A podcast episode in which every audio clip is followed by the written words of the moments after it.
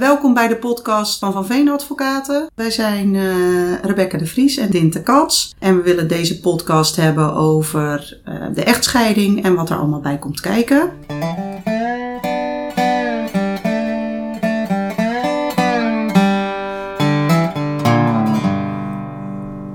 Nou, wij doen ook allebei dus uh, familierecht en met name ook echtscheidingen. Ja. Uh, en vaak uh, bellen mensen dan ook voor een echtscheiding. En misschien is het wel goed om eens even uh, voor jou, misschien wil jij dat even doen, Dinte, aan de luisteraar te vertellen van ja, wat hè, als een klant belt, uh, waar heb je het dan als eerste over? Ja, nou ja, ja, eigenlijk de eerste vraag die ik altijd stel is: Um, ben je voornemens om in onderling overleg um, die echtscheiding te gaan realiseren? Want dan is mediation bijvoorbeeld een goede optie. Of ben je echt op zoek naar een eigen advocaat die jou eenzijdig kan bijstaan? En dat verschil is wel relevant, want ja, je kan natuurlijk niet zomaar iemand al gaan adviseren als ze daarna terugkomen in mediation, want de mediator is onafhankelijk en onpartijdig, dus uh, die rol is relevant. Dus ik probeer daar altijd eerst mee te beginnen, van hoe zie je het voor je, hoe is het overleg op dit moment? Uh, en dan hoor je ook al snel of er bijvoorbeeld al een verzoek is ingediend door de andere partij. Uh, of dat er redenen zijn om heel snel een verzoek in te dienen. Uh, en dan, um, nou, afhankelijk daarvan bespreken we van wat is nou, uh, wat is nou het meest uh, wenselijk. Um, wil jij eens vertellen hoe dat in jouw uh, mediation praktijk in zijn werk gaat als mensen komen voor mediation? Ja, ja, ik bespreek dat inderdaad ook uh, als eerste met mensen. En dan is het uh, vaak hè, of ze komen in mediation of we staan ze als advocaat bij. Als ik nou, nou kijk naar, uh, naar zo'n mediation traject, dan uh, is dat op basis van vrijwilligheid. Dus beide partijen moeten dat wel willen. Um, ik ben dan onafhankelijk als mediator, dus ik treed echt namens hun samen op uh, en begeleid ze bij het maken van afspraken. Ik zal ze ook informeren over de juridische uitgangspunten en wat er wel en niet kan. Uiteindelijk de beslissingen die genomen worden, die worden door hun samen gemaakt. Um, dat is ook juist het voordeel van zo'n mediation, omdat dat de basis is voor de toekomst. Het zijn gezamenlijke beslissingen die gemaakt worden, die dus ook vaak uh, door beide op de lange termijn gedragen worden.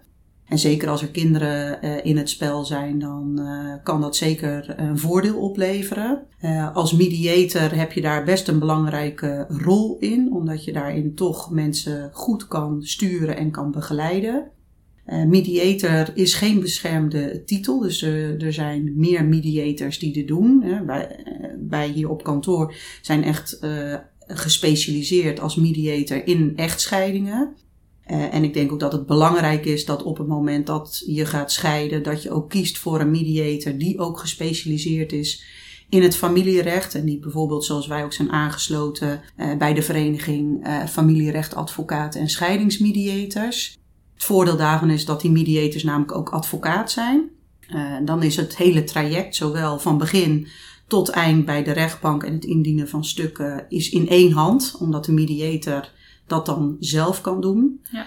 Uh, dus dat biedt veel voordelen. Ja, en je hebt ook de zekerheid dat iemand ook de juridische kennis heeft die nodig is ja. uh, in zo'n echtscheiding. Ja, ja, en misschien daarop aansluitend is ook wel wat ik wel vaak hoor, is dat mensen niet een advocaat durven in te schakelen op de achtergrond, terwijl dat ze in mediation aan het proberen zijn in overleg afspraken te maken. Dus dat is misschien ook nog wel goed om te benoemen, dat we ook wel vaak op de achtergrond adviseren. Ja. En dat het helemaal geen kwaad kan om als een mediator in concept uh, document heeft opgesteld, uh, dat je dan eens even laat checken van hey, um, uh, doe ik hier goed aan en wat staat hier precies en snap ik het allemaal wel. Um, dat, dat doen we ook heel vaak op de achtergrond. Dus het is helemaal niet uh, gezegd dat het dan Uh, echt een procedure moet worden als wij betrokken worden. Nee, zeker niet. Hè. De advocaat kan zeker op de achtergrond uh, betrokken worden, ook tijdens zo'n mediation proces.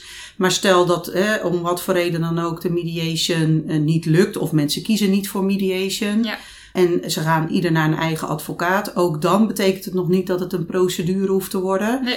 En vaak zie je ook, en dat, dat maken wij in onze praktijk uh, ook veel mee, dat je dan overleg met beide advocaten en partijen hebt. Een viergesprek noemen we dat dan. En dat we dan met elkaar aan de tafel zitten en kijken hoe we de geschilpunten met elkaar kunnen regelen. En heel vaak lukt dat ook. Ja. Vaak zie je dat onder begeleiding van toch iemand die daar verstand van heeft en die juridische kennis heeft, dat dat mensen vaak toch helpt om die afspraken te maken. Ja, soms vinden mensen het niet fijn om bij zo'n onpartijdige mediator te zitten, omdat ze bang zijn dat ze over zich heen laten lopen of wat dan ook. Dan kan het fijn zijn dat je echt een, uh, een advocaat naast je hebt staan die er echt voor jou is. maar dan nog steeds er wel op uit is om gewoon samen afspraken te maken. Ja, ja, dat is zeker. Dus er zijn best veel mogelijkheden om het uh, in overleg uh, te regelen. Er, er moet best veel geregeld worden, want zo'n echtscheiding, daar komen toch best veel punten bij kijken. Ja. Um, en misschien is het wel goed om even uit te leggen wat er allemaal uh, geregeld allemaal moet worden. Gaan ja. we handelen in zo'n ja. traject? Ja, ja uh, nou ja, eerst natuurlijk de echtscheiding zelf. Uh, de echtscheiding moet uh, sowieso door de rechtbank worden uitgesproken. Dus er zal op een gegeven moment een verzoek bij de rechtbank moeten worden ingediend. En wat ook wel goed is om te weten, de echtscheiding is pas definitief op het moment dat de uitspraak van die rechtbank is ingeschreven in de registers van de burgerlijke stand van de gemeente waar het huwelijk is gesloten. Dus daar kan ook nog wel even tijd overheen gaan. Dus met dat de rechtbank heeft gezegd, ik spreek de echtscheiding uit, is er nog geen sprake van een definitieve echtscheiding. Dus dat is, dat is stap één. En verder moeten er afspraken worden gemaakt over um, ja, wat, dat, wat dat dan betekent, die ontbinding van dat huwelijk. Het belangrijkste is eigenlijk de kinderen. Uh, en als die er zijn, dan uh, verwacht de rechtbank ook dat we een ouderschapsplan indienen. Dat is uh, een document waarin alle afspraken staan die betrekking hebben op de kinderen. Dus bijvoorbeeld wie heeft het gezag over de kinderen, waar hebben de kinderen hun hoofdverblijf plaats, welke zorgregeling geldt er tussen de ouders, dus wanneer zijn de kinderen bij welke ouder. Er staat ook de afspraken over de informatieregeling in, dus wie mag bepaalde beslissingen nemen, wanneer wordt de andere ouder geïnformeerd over belangrijke zaken. Kinderalimentatie uh, zal daarin moeten komen te staan. Dat zijn allemaal zaken die echt op de kinderen betrekking hebben en waar uh, nou, wat, wat belangrijk is om, uh, om over te spreken. En wat ook ja, vaak best een geschilpunt kan zijn uh, tussen ouders. En daar staat tegenover de financiële afspraken. Dus dan gaan we het hebben over de afwikkeling van de gemeenschap van goederen. Of de huwelijksvoorwaarden afhankelijk van het uh, regime waaronder mensen zijn getrouwd. Dat is altijd belangrijk om te weten en dat kan ook wel van invloed zijn op de uitkomst uh, van de afspraken. En uh, nou, dan hebben we het ook over wat er met de woning moet gebeuren. Als daar een koopwoning is, gaat een van de twee hem overnemen, moet de woning verkocht worden. Partneralimentatie is een belangrijk onderdeel. Uh, maar je kunt ook denken aan bijvoorbeeld de afspraken over de pensioenen. Al die zaken, daar moet over gesproken worden. Daar moeten afspraken over worden gemaakt uh, voordat we de, e- de echtscheiding definitief uh, kunnen maken. Ja, het zijn best veel onderwerpen die, die je dan inderdaad uh, moet gaan bespreken. En je hebt ook al, want je zei net al, zo'n ouderschapsplan. Hè, dat moet er komen eigenlijk om de echtscheiding te kunnen realiseren. Het lukt helaas ja, niet altijd om een gezamenlijk ouderschapsplan uh, tot stand te, te nee. laten komen. Als mensen echt enorm verschillen over en bijvoorbeeld zo'n omgangsregeling. Ja. Ja, dat is zo'n invloed op de inhoud van het ouderschapsplan. Als ze daar echt niet uitkomen, ja, dan, dan lukt het niet. Nee. Nou ja, dan zal je de rechter ook moeten uitleggen waarom dat dat niet gelukt is. Uh, en dan zal uiteindelijk de rechter ook zonder zo'n ouderschapsplan wel beslissingen nemen. En dan komt er uiteindelijk ook wel een echtscheiding. Ja. Uh, je kan overigens ook nog denken aan een scheiding van tafel en bed. Uh, veel wordt, uh, de meeste mensen zijn uh, getrouwd, maar kan ook nog een verbreking van de samenleving zijn. Maar als mensen getrouwd zijn, kunnen ze ook kiezen voor een scheiding van tafel en bed. Vaak is dat om geloofsovertuiging en dat mensen daarvoor kiezen. Maar ook dan geldt dat er zo'n ouderschapsplan uh, besproken moet worden. En ook de financiële afwikkeling moet dan besproken worden. Het is mooi als het lukt om het gezamenlijk te doen. Hè, zodat de afspraken op papier kunnen worden gezet. En dat kan dan, als ze in mediation zitten, bijvoorbeeld door een mediator worden gedaan. Uh, is er geen mediation, dan kunnen de advocaten uh, dat gezamenlijk of een van de advocaten die stukken opstellen. Het voordeel daarvan is natuurlijk als mensen er samen uitkomen dat je niet naar de rechtbank hoeft.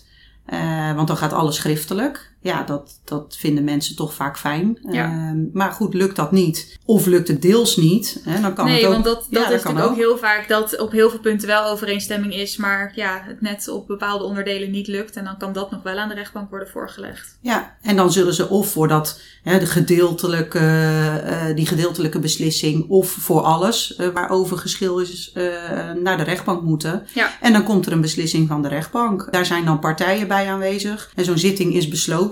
Een familierechtszitting.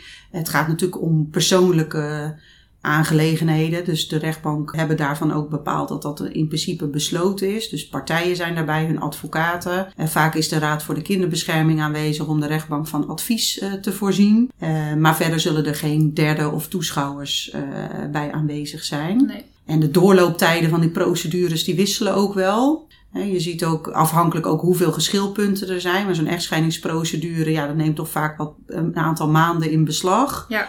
Je hebt ook nog de mogelijkheid voor een spoedprocedure. Stel, er is nu noodzaak om een voorlopige omgangsregeling vast te leggen. Of een voorlopige financiële afspraak, bijvoorbeeld over kinder- of partneralimentatie. Dan kan er een voorlopige voorziening worden gestart. Die komen eerder op zitting. Dus dan ben je binnen een paar weken heb je een beslissing. Maar de, de reguliere echtscheidingsprocedure, die zal wat langer duren. Dan ja. heb je het echt wel over een paar maanden. Ja, en daarvoor is die voorlopige voorziening dan wel... Uh... Soms noodzakelijk om ja. daar mee aan de slag te gaan. Zodat er wel voor die tussentijd gewoon duidelijkheid is. Uh, ja, dan heb je in ieder geval helder hoe het uh, tot, uh, tot ja. die echtscheiding eruit ziet. Ja, en soms gebeurt dan ook nog natuurlijk dat mensen het niet eens zijn met die beslissing van de rechter en in hoger beroep gaan. Ja. Ja, dan, dan duurt het nog iets langer. Dan duurt het nog iets langer. En in de tussentijd kan er altijd nog geprobeerd worden om afspraken te maken. Maar ja, als dat niet lukt, dan, uh, dan ben je... Ja, afhankelijk van de procedure bij de rechtbank. En het, ja, dat heeft, uh, het heeft allemaal voor- en nadelen. Hè? Als je er samen uitkomt, dan ben je er sneller, heb je sneller duidelijkheid. Maar ja, lukt dat niet, dan, uh, dan biedt die rechtbank een oplossing en duidelijkheid. En we kunnen in beide procedures, hè, dus zowel een mediation traject als een adviestraject als bij de rechtbank mensen begeleiden. En dat zullen we ook uh, dan doen. En we bespreken dan ook altijd hè, met, uh, met de mensen van ja, wat, wat staat je te wachten? Wat, uh, waar moet je rekening mee houden? Hoe kan de uitkomst eruit zien? Ja, en zo ga je samen dat traject met elkaar aan. Uh, dus dat ja, geeft duidelijkheid voor mensen. Ja. Maar goed, dat is eigenlijk hoe, hoe zo'n echtscheidingsprocedure eruit ziet. Dus als we dat nog even samenvatten, hè, waar je aan moet denken is, nou ja, dus als eerste stap, wat jij ook zei, hè, als er iemand belt, dat is eigenlijk de eerste vraag, wil je mediation? Of, of een uh, eigen advocaat. Ja, ja, of die eigen advocaat. En beide opties uh, zijn natuurlijk, uh, hè, er is geen goed of fout, nee. maar het is goed om wel af te wegen, wat zijn de mogelijkheden en wat willen we? Ja, en ik heb ook wel regelmatig dat uh, mensen eerst uh, langskomen voor een adviesgesprek. En dan wel zeg maar echt gebruik maken van mijn dienst als advocaat. En dan vervolgens dat we in dat gesprek beslissen van nou misschien zijn er best wel mogelijkheden voor mediation. En dat ze dan alsnog naar mediation gaan. Maar dat ze wel al nou ja, een beetje een beeld hebben van waar, uh, waar ze staan en waar ze rekening mee moeten gaan houden. Dus dat, dat zie ik ook vaak dat mensen dat fijn vinden om van tevoren vast een beetje te weten waar ze aan toe zijn uh, inhoudelijk. Ja. Ja, en dat is, uh, kan ik me ook wel voorstellen dat je dan weet van uh, waar moet ik rekening mee houden. Uh, en het kan op ieder gewenst moment, kun je ervoor kiezen om te zeggen, nou ik ga of in mediation of je zit in mediation. Dat je zegt, nou ja, dit, dit werkt toch niet, nee. ik ga naar een eigen advocaat of op de achtergrond. En dus die mogelijkheden zijn er. En het is vooral denk ik belangrijk dat, uh, dat je je goed laat begeleiden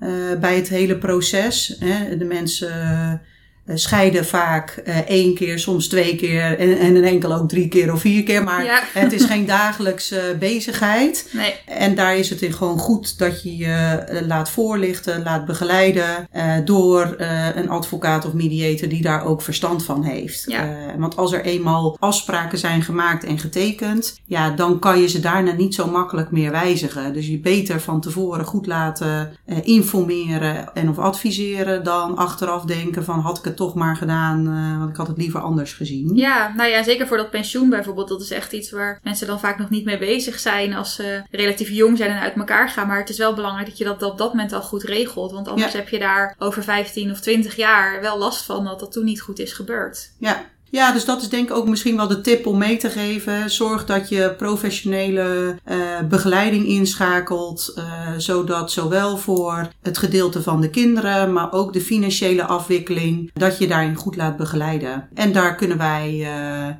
ja, ook de mensen in helpen. Uh, dus als daar uh, vraag naar is uh, en het nodig is, dan kunnen we daar in alle facetten uh, de mensen bij helpen. Ja. Ja, dan hebben we denk ik de belangrijkste punten wel aangestipt. Uh, er is nog heel veel meer over te vertellen en natuurlijk ook inhoudelijk. Maar dit is in ieder geval waar, uh, nou, wat in ieder geval aan de orde zal gaan komen uh, in een echtscheidingsprocedure. Mochten er vragen zijn, um, jullie mogen altijd uh, vrijblijvend contact met ons opnemen. Wij zijn bereikbaar via de website w w w punt van veen punt com. Je kan ons algemene nummer bellen. En dan uh, krijg je een van onze familierechtadvocaten aan de telefoon om je direct uh, wat verder te helpen. Bedankt voor het luisteren.